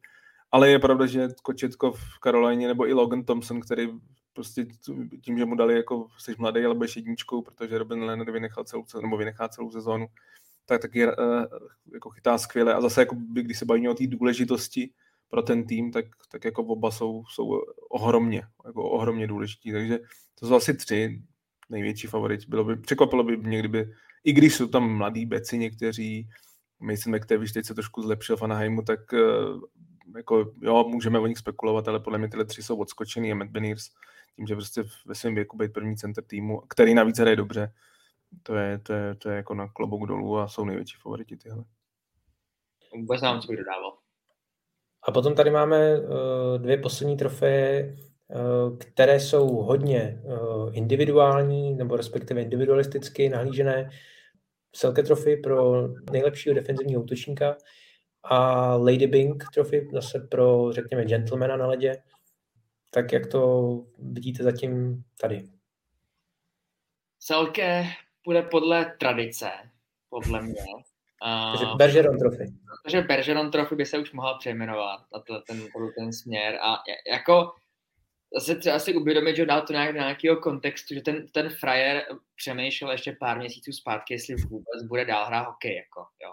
A vlastně nakonec se teda rozhoupal, že jo, dobrý jdu do toho a, a Boston zažívá sezónu, jakou zažívá a myslím, že můžeme vyjmenovat z hlediska vodu samozřejmě pastu, můžeme vyjmenovat návrat Krejčího, který myslím, že hlavně z hlediska nějaký atmosféry a té aury a takového toho na, nastavení máme poslední Last Dance, tolikrát jako opakovaný, že fráze uh, z, z slavného seriálu. Ale uh, já si myslím, že tenhle ten borec je takový tmel a takový líder kabiny a převádí takový výkony i přes tyhle ty roz, rozhodnutí, že si vůbec teda bude dál mm, v kariéře pokračovat. Je prostě jako pro mě to je absolutní jako, je to tam samozřejmě další kandidáti, jo, že myslím, že v tomhle, v tomhle tom směru neuvěřitelně vyrost třeba Mikael Baklund uh, v Calgary, ale prostě Patrice Bergeron, jako tam Jo, že to, je to furt elitní. Není to prostě, že, že byste mu to dávali zásluhy, že to prostě co si odehrál, jaký má věk, že furt hraje na to. On prostě to je elitní borec, hrající furt to, na co jsme měli zvyklí z nejlepších let kariéry. Takže celkem. Souhlas, vzhledem tomu, že jeho největší dva vyzývatele v posledních letech byl Ryan O'Reilly, který je zraněný, a, a Alexander Barkov, který hraje zraněný a, a hodně se to projevuje na jeho výkonech tak on vlastně tam ani vyzývatel moc není letos. Možná Niko Hirschier jako hraje velmi dobře, je jako fakt dobrý defenzivní center, který zároveň hodně boduje, ale prostě Bergeronovy kvality tam jako o to opravdu směřuje, že se to možná jednou bude jmenovat po něm, protože protože fakt v téhle v disciplíně naprosto, naprosto odskočený, já tam moc konkurenci nevidím. No a Lady Bing, eh, já možná eh, vytáhnu mm, nečekané jméno pro mě zatím Jack Hughes, který uh, před tím posledním zápasem uh, měl jenom dvě trestné minuty za celou sezónu a sbírá body jak na běžícím pásu a už se konečně, řekněme, transformoval do té uh, očekávané hvězdy Devils. Jak to máte vy? No, musím no. se přiznat, pro... no, Matěj. Ne, ne, Denny. No, uh, tak bych ti klidně dal přednost, protože tohle je cena, která jde jako absolutně i při sledování třeba těch uh, vyhlášení, tak vlastně já to jako přelítnu vlastně očima a, a jdu trochu, trochu od toho, takže no, mm. Ale triumf Kyle Conora jsem musel oslavovat, to mi neříkej, že ne? No, musím říct, že i ten jako, tak protek jako pustil ze zřetele. Uh, jde to trochu mimo mě, ale t- vlastně mě, musel jsem říct, že mě zarazila ta statistika, jako u, u, u Hughese, že mít při tolika, tolika minutách jenom dvě trestní minut, dvě, dvě, jedno vyloučení, to je slušný počin teda. To je, to je, takže zhruba takhle, jakože to je taková jako uh, did you know that, to je takový fun fact a, a tak, takhle tu, trofej jako beru. Takže tady jsem ti klidně chtěl předat slovo Matěj, no, vlastně jakým způsobem to jako otevřel a, a, a, a, a zastoupil mě tady v tomhle směru. No já se nedivím, mě, mě Tomáš úplně zaskočil, já jsem ne, nečetl scénář tak podrobně, myslel jsem si, že poslední jsem říkal, tak Jack Adams bude, kdo bude nejlepší trenér a ty najednou Lady Bing, to jsem taky, já se přiznám, že moc nečekal. Pro mě, po tom, co to vyhrál v jednu sezónu Jirka Hudler, který přišel v ponožkách na vyhlášení si předbuzít trofej, tak si myslím, že tu trofej může vyhrát kdokoliv naprosto nejvíc pro mě, jako co mi utkvělo v minulosti, byl Ryan O'Reilly, který tehdy měl taky jenom dvě minuty za celou sezónu a ještě to bylo za vyhození puku přes eh, jako sobraného pásma. Při, při jeho stylu defenzivního centra to bylo něco naprosto nevýdaného, což nevím, jestli se bude někdy opakovat. To má říká Jack Hughes, klidně. Za mě to může být klidně Jack Hughes. Pro mě je to taková, taková trošku jako zvláštní trofej. Myslím si, že bych ji spíš dával jako za nějaký i počin, jako, i když na to je jako byl master, ale na nějaký jako mimo trošku let, protože nikdy jsem, přiznám se, že jsem nikdy asi nej, nejsem moc fanoušek této trofy. A Jack Hughes, proč ne, má skvělou sezónu. Když jsme se bavili o těch hard trophy kandidátech, tak nějakým tom širším, jako třeba na nějakým pátým, šestým místě by klidně mohl být i Jack Hughes, protože fakt jako letos, letos neuvěřitelně vyrost. Proč mu nedat tuhle trofej? A klidně přijde v ponožkách si ji přebrat. Tak jo, to, klidně. Já se přiznám, že eh, další trofej právě jako nejlepší trenér, nejlepší Eh, generální manažér a případně prezident Trophy jsem vynechal, protože tam z toho mého pohledu to sklouzává k Bostonu. Jedině, že byste byli jiného názoru. Tam jenom ten generální manažer za to, že nepodepsal pastu a že teď ho bude muset podepsat za úplný totální nesmysl, bych to asi nedal jemu, tam, tam možná jediný, protože myslím si, že navíc... A ještě Mitchell Miller? A Mitchell Miller do toho a, a myslím si, že to, že měl ulehč, tam, tam, tam je to fakt spíš zatím jako trenér určitě, protože Jim Montgomery co udělal, fakt jako uvolnil tu atmosféru v tom týmu, uh, myslím si, že některým hráčům, jako třeba Jake DeBrusk, jo, hráč, který loni požádal o trade, že chce prostě odejít, a podívejme se, jak hraje. Teď se teda zranil, bohužel, ale jak do té doby hrál v první léně skvěle, úplně oživil tu kariéru. Takže za mě, za mě jako Jim Montgomery je jednoznačně největší adept na, na trenéra roku. To generálního manažera tam bych to spíš dal někomu, uh, třeba, třeba Kevin Adams právě v Buffalo, jo, že prostě že postupují dobře. Jo, teď jako to jenom mě napadlo jako z hlavy, ale, ale tam asi Cam Neely bych nedával, protože si myslím, že, že, že pasta se jim výrazně prodraží, že to nebyl úplně dobrý tah, že si myslím, že měl otevřít peněženku v létě. A, a, a ty další věci tam jako nevidím tam zase tak velký zásluhy v jeho straně. Myslím si, že jsou jako jiní manažeři, kteří si to zaslouží víc než, než on.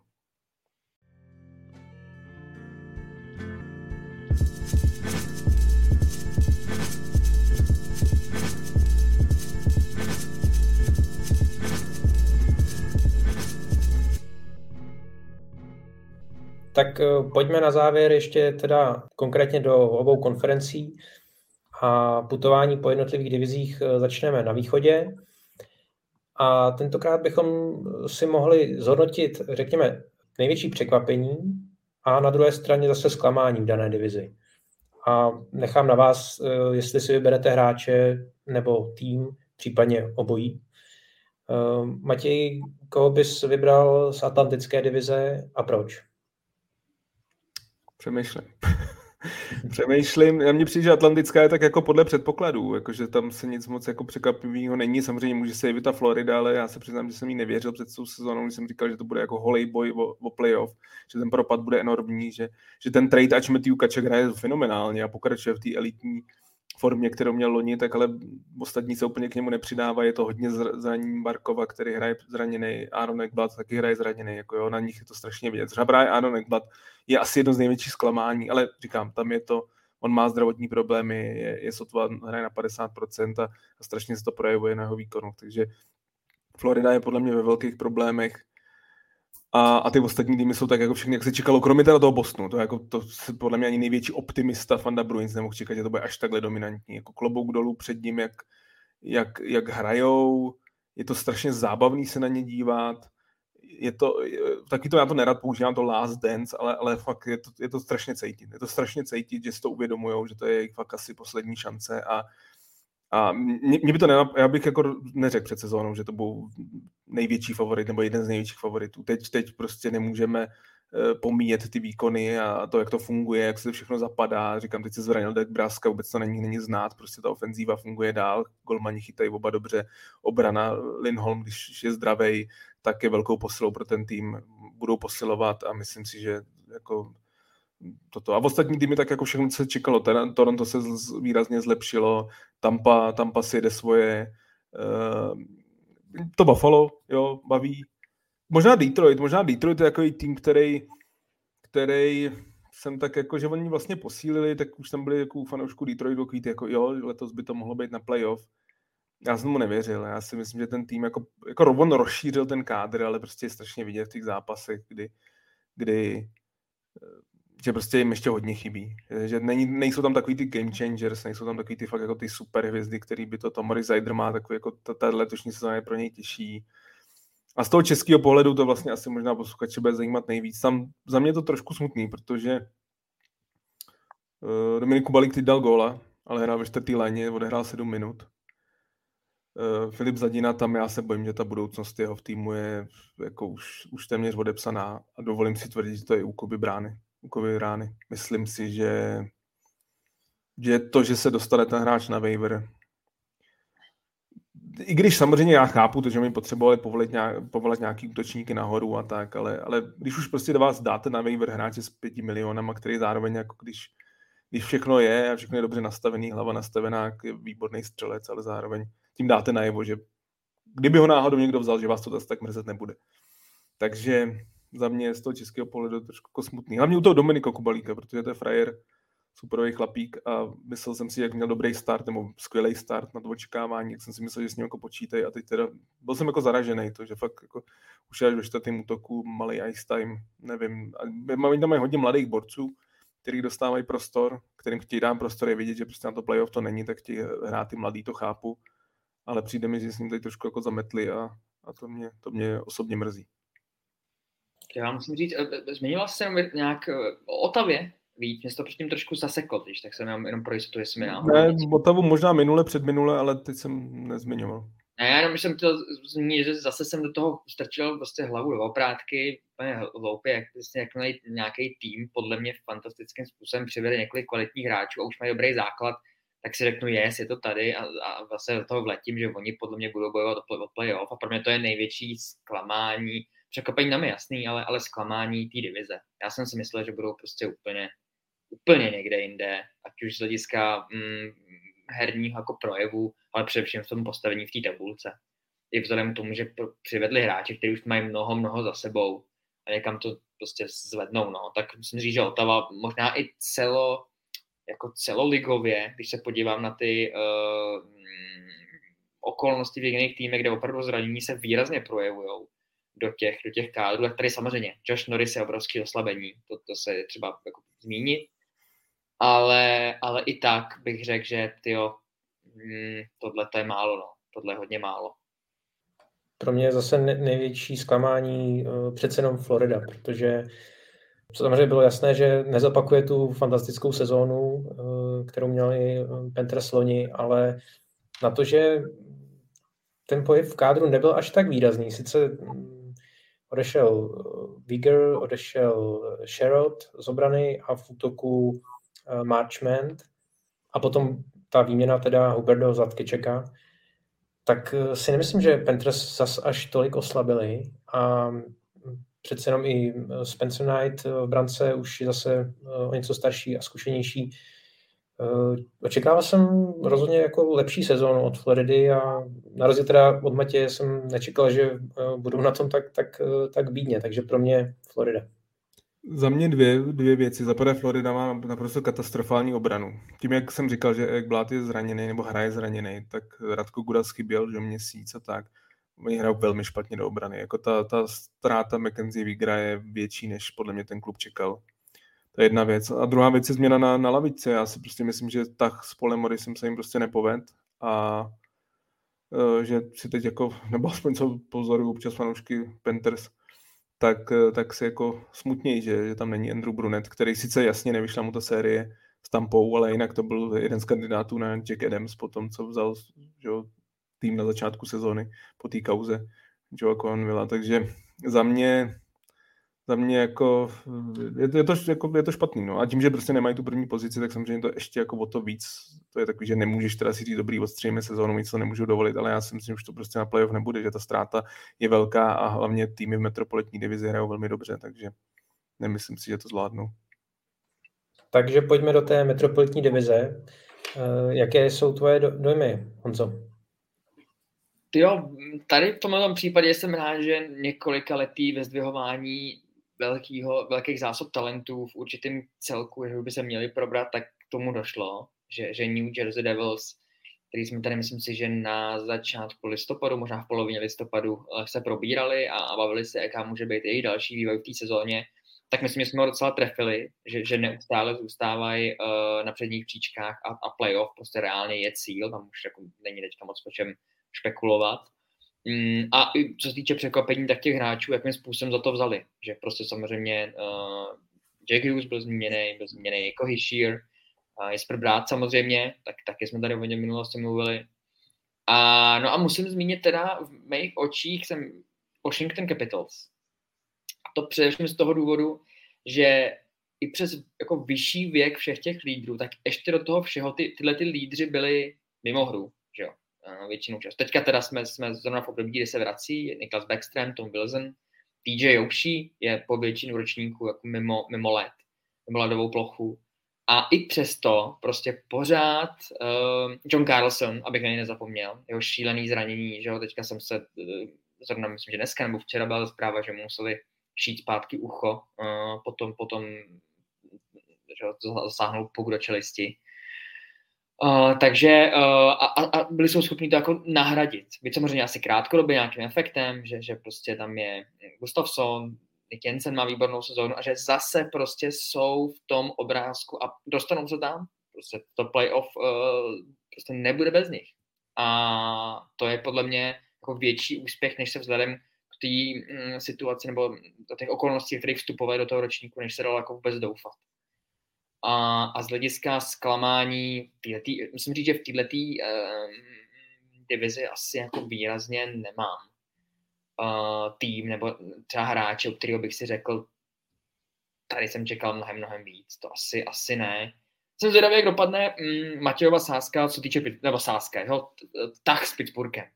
A je dlouhodobá záležitost, že X tak je takový vrtkavý dost, tak jsem zvědavý, jak se to letos, jak se to letos jako projeví ale tam možná v posledních zápasech hlavně může dojít taky vinou zranění a, a propadu, nebo propadu, uh, výplachu hráčů z, zdravotních a jiných okolností v obraně, že Chris Letang, že v Petry nehrajou, uh, to, je to, prostě, to, to, to zasáhne. To by zasáhlo jakýkoliv jiný manšaft prostě, takže, takže tam to, v tomto směru, směru je spíš to, že to asi pravděpodobně ten playoff není úplně, playoff není úplně jako záležitostí. No. Což by pravděpodobně Matěj má v té skříni za sebou několik šampusů, protože už, už, by to bylo tady, jako no, prostě ten, ten čas. ne, já jsem že letos právě dal, že tam se tam dostanou, že mi přijdou no, silnější no, no, já bych bouchal v tom případě šampusy. Já jsem, já jsem dva roky jsem jim ne, nevěřil a vždycky mě vytrestali a já si myslím, že to nakonec zvládnou, že si myslím, že, že, že by měli, že tam jako ten boj Islanders a, a říkám, já nevěřím moc té Floridě, takže za mě, jo, jako ty absence tam jsou znát v té defenzivě a jako souhlasím s tebou, že je potřeba Washington vyzdvihnout, protože v jednu chvíli měli 40 milionů dolarů na, na listině zraněných hráčů, což je polovina toho rozpočtu a, a že se s tím dokázali prostě srovnat, jak si, jako, jako příběh třeba Erika Gustafsona je prostě naprosto neuvěřitelný, jako to je hráč, který tři roky byl na hranici vůbec NHL, jako přesilovkově specialista, který ve hře 5 na 5 je naprosto hrůzo strašný. A teď jak tam hraje, jako to fakt klobouk dolů. Jo, e, Miláno, že jo, který, který ho nechtělo Anaheim, kde dneska Anaheim byl na tryoutu v, v Calgary, který vůbec nedává góly, nechyce. A teď se velmi dobře chytnul jako Washington, doplnil ten tým, jako dobře, když prostě neměli skoro koho hrát. A teď samozřejmě dobře si zmínil, vrátil se Wilson, že vrátil se Niklas Backstrom, který se spíš čekal, že vynechá celou sezónu, protože jako operace že kyčle, to prostě, to, to, je, to jako obrovský, to není jako věc na pár měsíců. Takže jako klobouk dolů před nima, i, i tak s Golmanem, že jo, Kemper, když je zdravý, chytá dobře, Charlie Lindgren, to byl že nejlepší golman loňský sezóny v AHL, naprosto dominoval, měl prostě neuvěřitelný čísla a chytá tam jako velmi dobře, takže i v tomhle vlastně vyřešili tu brankářskou dvojici, že se jako upřímně, ať samozřejmě se to týká Čecha, tak oni ve svém prostředí si to zlepšili. Jako, Kemper s Lindgrenem chytají líp, než chytal Samsonov s Vaničkem v loňské sezóně. Takže jako, přiznám se, nečekal jsem to, myslel jsem si, že díky těm velkým absencím to bude trošku pro ně protrápený rok, ale, ale jako jsou, jsou rozjetý. A hlavně už by mě být lepší, protože se jim ty hráči spíš vracejí. Orlov se vrátil, takže takže jako za mě, za mě to taky tam jako asi zklamání moc nemám. Tak jako může se, můžeme brát ten Columbus, protože asi jako Junior Goodrow a ani jako fanoušci nečekali, že když podepíšete takovýhleho hráče, ale tam prostě ten počet zranění a co se tam děje, to je, to je fakt neuvěřitelný. Tím, tím chybělo v minulém zápase, jim chybělo snad 11 hráčů základní sestavy, s tím se nedá nic dělat. To, jako, to by ani Scotty Bowman prostě s takovýmhle týmem jako nebyl schopný to zachránit. To je fakt jako už obrovský množství a, a je to těžká sezóna. Je to fakt těžká sezóna, ale samozřejmě může přijít může přijít uh, obrovský jackpot v podobě Konara Bedarda, protože to je další tým, který je velmi blízko, takže třeba nakonec všechno to strašný bude v Kolumbusu pro něco dobrý a budou mít vedle Gudrova a jiného velkou superstar. To, to, to bych jenom chtěl zaznamenat, že to, to by bylo asi nejvíc líto, kdyby, kdyby jedničku vyhráli Blue Jackets, protože já se přiznám, že ten, to tam není ani jako žádný jako cit vztah, nic prostě. Že vlastně já teďka, možná to bude znít blbě vzhledem tomu, že tady komentujeme NHL, ale ten klub je mi úplně jako jedno. Jo, že prostě... Tak je tam David Jiříček, že jo?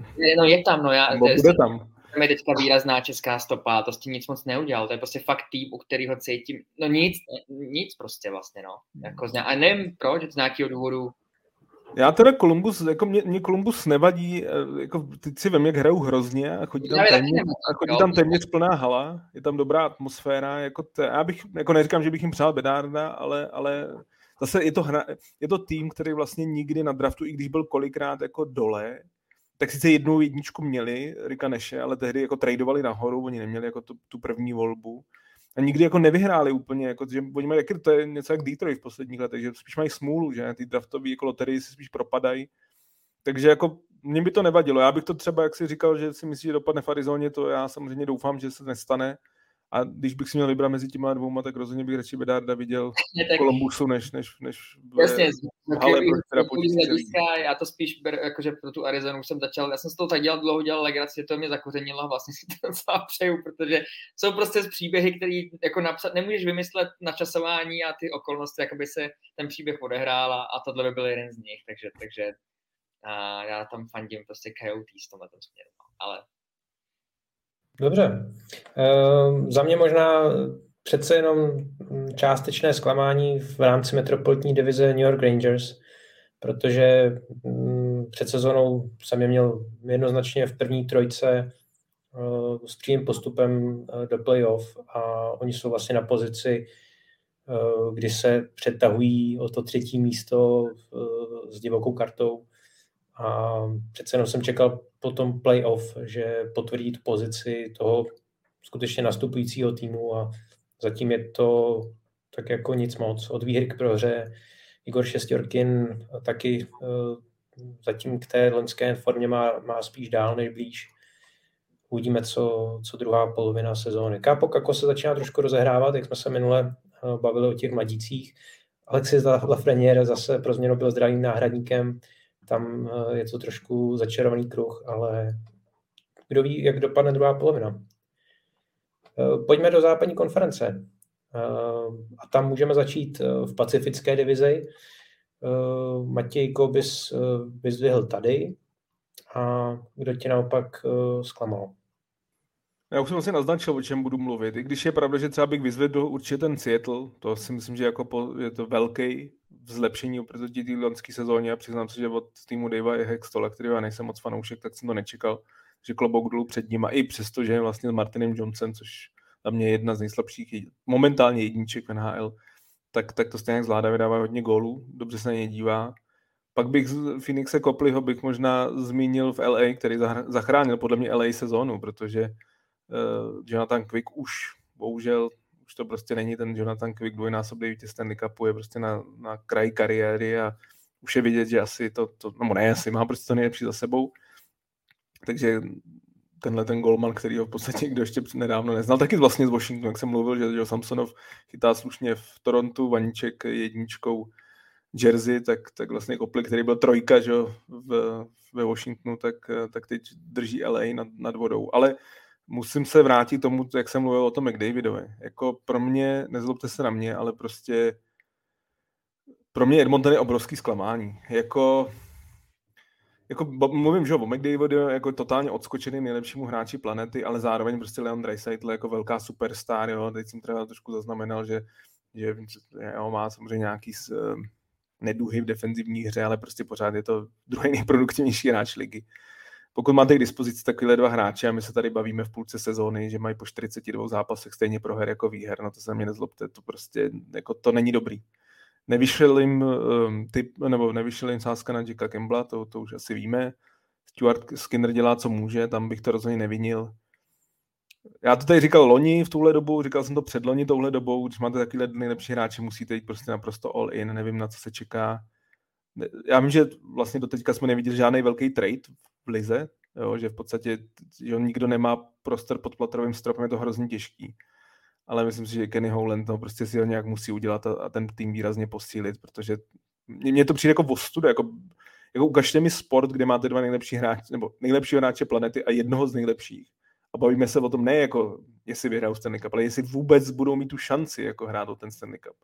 Pro mě to je prostě velký problém. Těšili jsme se na playoff, na že, oblíbenou sérii eh, Battle of Alberta a teď si myslím, že bude Battle of Alberta, ale o to, kdo se dostane do playoff, protože podle mě v tuhle chvíli, když vidíme, jak je rozjetý Nashville, jak Colorado hraje blbě, protože má prostě zraněný hráče, ale já pořád věřím, že až se vrátí Landesko, když se vrátí Nikuškin, tak to ještě nastartují a prostě to doženou tu ztrátu tak jeden z dvou týmů Edmonton nebo Calgary zřejmě v tom playoff nebude. Bude to vyrovnaný, určitě můžeme kritizovat i Calgary, protože jsou taky zklamáním, ale prostě tím, jak máte takovýhle, takovýhle superstar v Edmontonu, prostě oni jsou na absolutním vrcholu.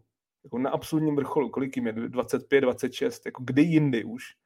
A my se zase bavíme, jako rok co rok, o tom, že jako je to holej boj a že mladí nedělají vůbec pokroky, že jo, tam to, to, je prostě to, že tam nejsou ty doplňky, když si ještě víme, že Ryan John Hopkins má nejlepší sezónu, Hyman hraje dobře, Jo, teď se čeká na Evan Drakina jako na Mesiáše, což je pravda, že on pro ten tým je skoro jak Mesiáš, protože s ním se stavy hrajou výrazně líp. Ale je to, to podle mě docela smutný, že ty, ty další hráči, ty mladí hráči, prostě Pujele, vyho to už jsem jako odstřelil, ten si myslím, že prostě pro ten tým není, není vůbec přínosem, že jako to oni se ho chtějí zbavit, ale nikdo ho pořádně nechce. Jo, ale i ty další, Filip Roberg, že jo, osmička draftu, Dylan Holloway, první sezóna, ale taky se čekalo víc. Jo? To je pro mě překvapení, že oni mají vlastně trenéra, který byl dřív AHL coach, takže ty mladí hráči podešli pod ním, tak jsem čekal, že budou dostávat prostor, že budou dobře hrát a nehrajou dobře. Takže za mě je to jako velký zklamání. Já jsem prostě říkal, že oni pacifickou divizi vyhrajou a my se tady bavíme v půlce o tom, že jsou jako, že tam jako sípají, navíc mají víc zápasů nahráno, takže oni fakt nejsou v dobré situaci. Je to, je to pro mě zklamání, ale Calgary taky, ať jsem fair, Calgary taky Myslím si, že s Kadrym a Hibrdou nemá dobrou sezónu, Strem se strašně trápí, prostě úplně vidět, jak Daryl Sutter to chce zlomit a hraje ho čím víc a víc a je to spíš horší a horší. Já jsem nechápu, proč ten mladař nedostává víc šancí. Proč si to nerozdělí 50 na 50, protože prostě Strem nemá dobrou sezónu, to i sám přiznal, že prostě nechytá dobře. Takže ty, pro mě tyhle ty dva týmy jsou velký zklamání a myslím si, že jedno, jeden z nich to playoff neudělá. Když jsi zmiňoval, že na, na co se čeká, nebo, nebo že, že nevíš, na co se čeká v případě nějakého případně velkého tradu nebo posílení, tak uh, bavíš se, protože tam že nějaký ty v úvozovkách dneska už můžeme říct asi i záplaty, že, že, že Campbell nevyšel a některý další jako tahy v posledních letech, tak kudy bys to hrál, jako teda, teda posílení toho kádru? Jako, jako koho, třeba Nugenta Hopkinse? Ne, ne, to nemyslím herně, ne, jako oni musí, tak samozřejmě musí se zbavit nějakého platu, že jo, tak jako jsou tam asi adepti, který právě třeba ten Polierovi, který má 3 miliony, ale má to jenom na jednu sezonu, takže je to podle mě naprosto jasný hráč, který by měli na druhou stranu, ale Kenny Howland se bojí dávat ty draftové pozice, což v roce 2023 v tom draftu, který je opravdu generační, tak se nedivím. Na druhou stranu, kdy jindy už, kdy jindy. Prostě ty, ty můžeš čekat na to, že no tak až bude Dry Saitlovi 29 a McDavidovi 28, no až jim bude, tak oni budou pryč. Oni tam nezůstanou. Jako, pokud ten tým neuspěje, tak ty hráči budou pryč. Jako Edmonton no, není taková nádherná adresa. Takže za mě, za mě jako prostě tradovat tyhle ty mladý hráči, kteří třeba nedělají takový pokrok, jako se čekalo, ale zároveň jsou to jako vysoko tahaný hráči v prvním kole, nebo prostě draftové pozice. Fakt si myslím, že ten tým nemá na co čekat. A, a prostě evidentně, jako i když se vrátí Kane a budou lepší, já si nemyslím, že ten tým má na to, aby to vyhrál prostě. No právě, to, to, jsem chtěl navázat, že i když je holej boj prostě o, o playoff, tak to neznamená víceméně v mých očích vůbec nic, protože t- t- ten případ v tom jako nejdůležitější části sezóny, nejtěžší části sezóny bude stejný. Oni stejně hmm. na ten absolutní vrchol nedojdou. No prostě oni, na... potřebu, oni potřebují podle mě top 4 beka, to je jedna, a, a, ale myslím si, že je kvalitního útočníka, jako do top 9, jako do, do prvních třech line.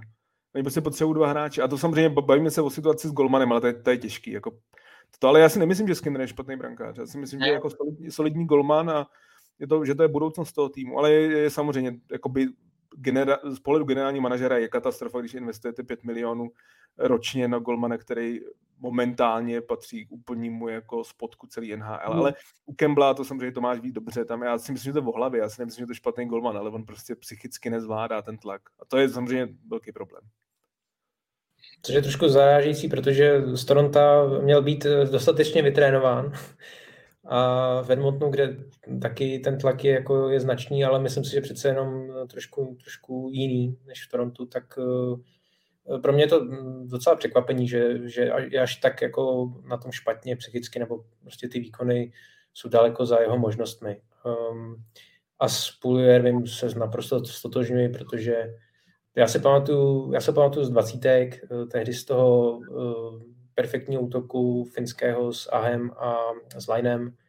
To byla lajna, která řádila na, na těch turnajích a myslím si, že to bude perfektní hráč pro NHL a on se trápí rok co rok a ani nepomohla ta na báze ve Finsku. A to trápení pokračuje a myslím si, že čím dřív z odejde, tak to bude eh, tím lepší pro obě strany hlavně. Jednoznačně. Máme tady dotaz konkrétně od Petra Friedy eh, na Vegas, jestli si myslíte, že jejich postup do playoff už skoro jistý. Už teď v polovině sezóny.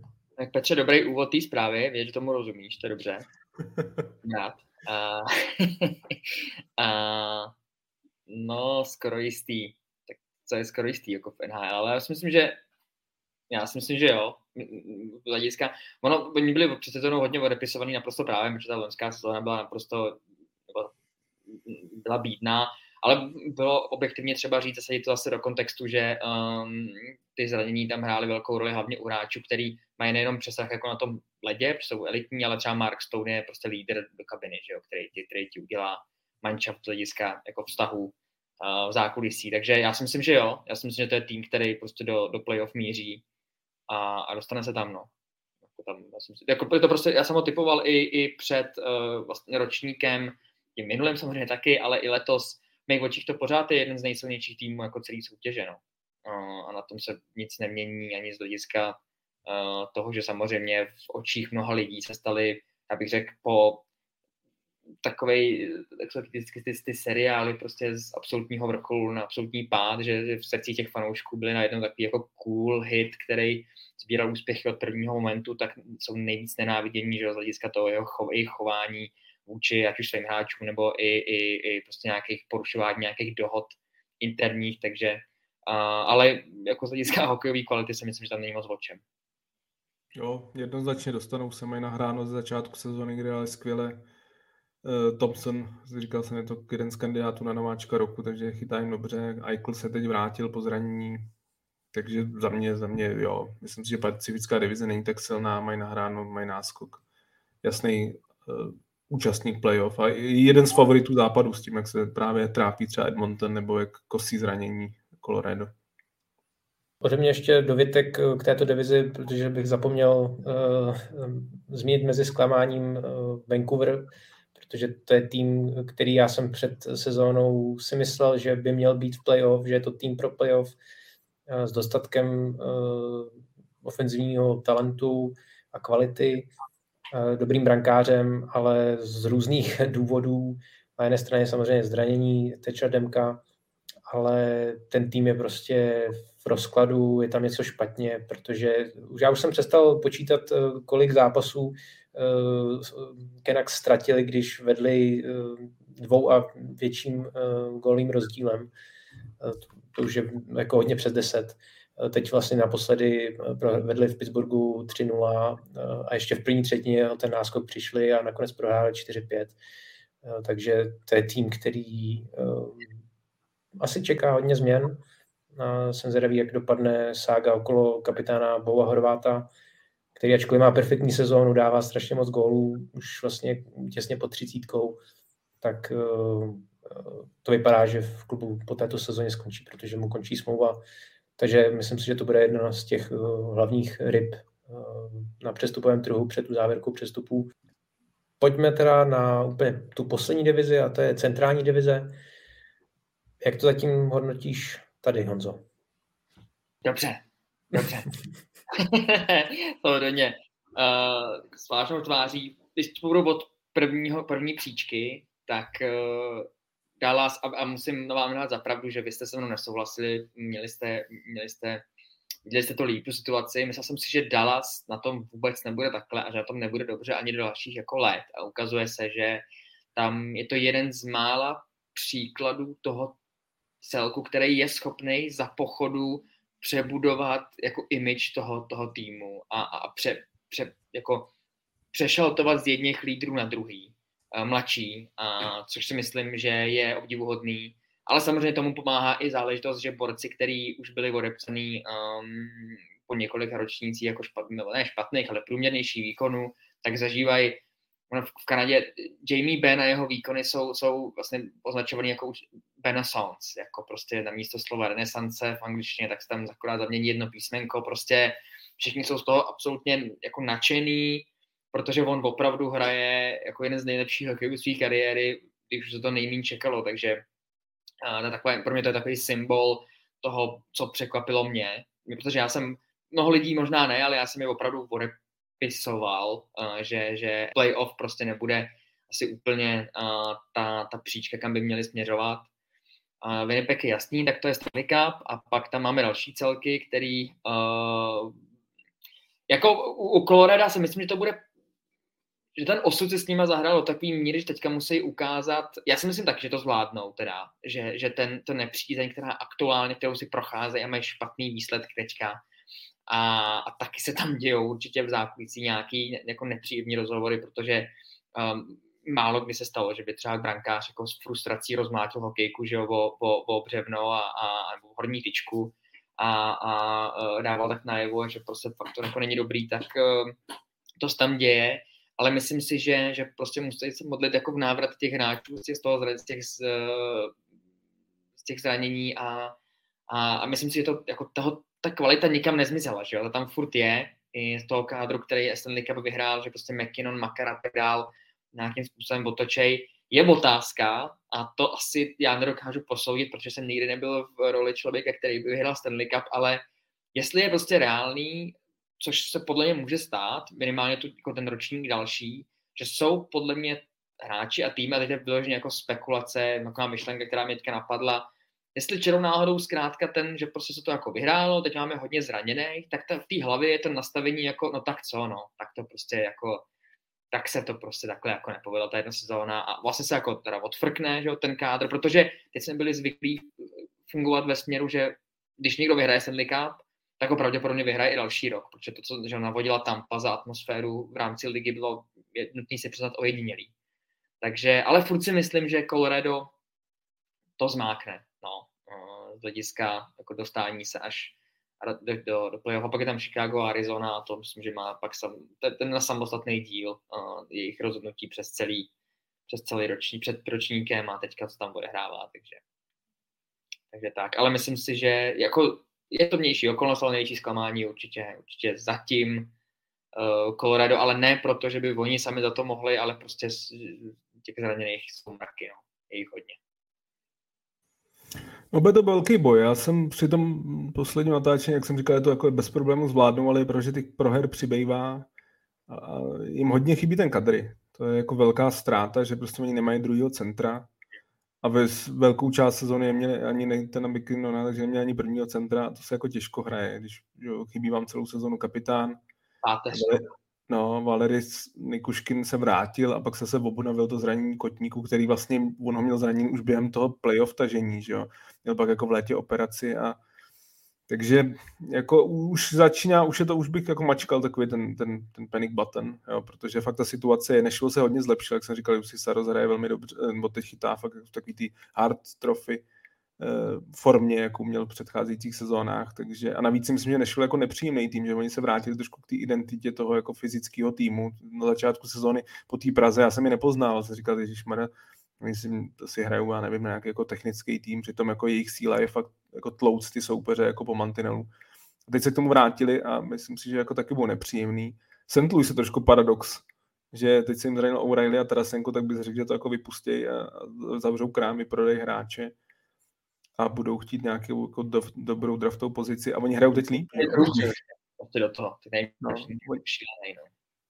Be, bez, nich, bez nich hrajou líp, takže to. A pak samozřejmě Winnipeg chválit. E, za mě vlastně asi jediný možná větší vyzývatel, ale myslím, že to nebude stačit na Jack Adams e, proti Montgomerymu Rick Bonus, že jo? protože když si vezmeme, že jak prostě v létě chtěli troce, a bonus byl v podstatě jako, jako druhý, možná až třetí řešení, protože myslím, že Scott Arnils ještě mluvilo hodně, že rodák z Winnipegu. Tak, tak bonus byl jako, jako dobrý, no tak si ho vemem, defenzivní specialista a když si prostě vememe, co udělal s Joshem Morrisem, který vždycky měl talent, ale vždycky si myslím, že možná ho nebyl schopný tak úplně jako to, to vytáhnout. Tak teď, jak říkám, to je jako taky v širší nominaci na beka roku a vůbec celá ta obrana, že jo. Největší problém Winnipegu pod Morrisem v posledních dvou sezónách byl, že tam nikdo neuměl bránit a teď ten tým jako skvěle brání, Halibakovi ohromně pomohl, pomáhají.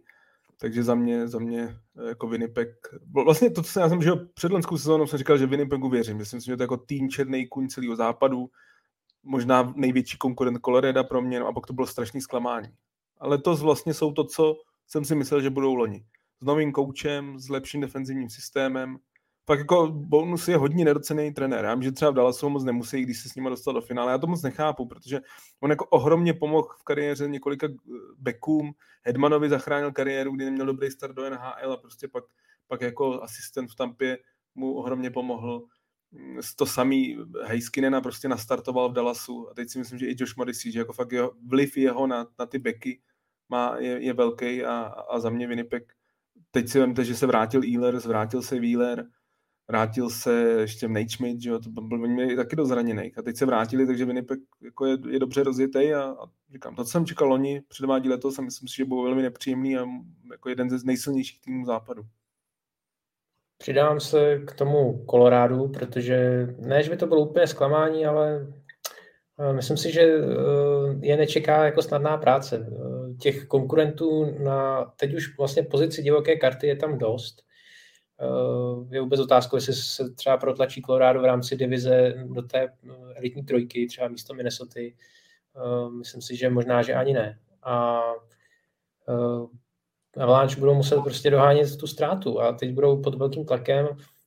Překvapila mě dost ta bilance z domácích zápasů, kde, kde vlastně Colorado je horší doma než, než venku. A dá, dává, Colorado dává strašně málo gólů.